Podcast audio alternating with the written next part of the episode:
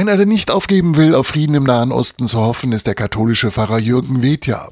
Israel, das ist für ihn das heilige Land, in dem Jesus gelebt hat. Deshalb ist er schon öfter dorthin gepilgert. Und habe dort Menschen kennengelernt, Kirchengemeinden und äh, auch Einrichtungen. Und an die Menschen denke ich jetzt auch. Wie geht's denen da jetzt? Ne? Und in welcher Angst leben sie und wie geht's da weiter? Wie kann da wieder Frieden kommen? Der Pfarrer gehört zu einem katholischen Orden, der sich Ritter vom Heiligen Grab in Jerusalem nennt. Die Mitglieder unterstützen unterstützen soziale und kulturelle Aktivitäten in Israel, leisten humanitäre Hilfe, unterstützen Krankenhäuser, Altenheime und Menschen in Not. Der Krieg fordert jetzt ihre Hilfe nochmal in besonderer Weise, sagt Pfarrer Vetja. Wir versuchen das vor Ort, das Leben zu erleichtern, so wie es geht, auch mit medizinischer Hilfe konkret. Das wird jetzt nochmal wieder ganz neu, ein neues Feld werden jetzt im Zuge des Krieges.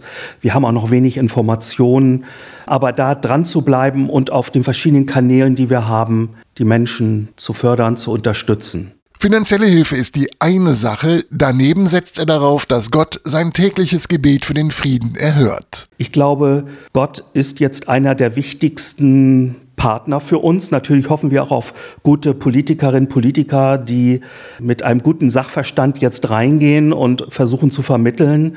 Das wird sicher noch ein langer Weg werden. Dazu brauchen wir den langen Atem und das Gebet kann uns dabei eine wichtige Stütze sein.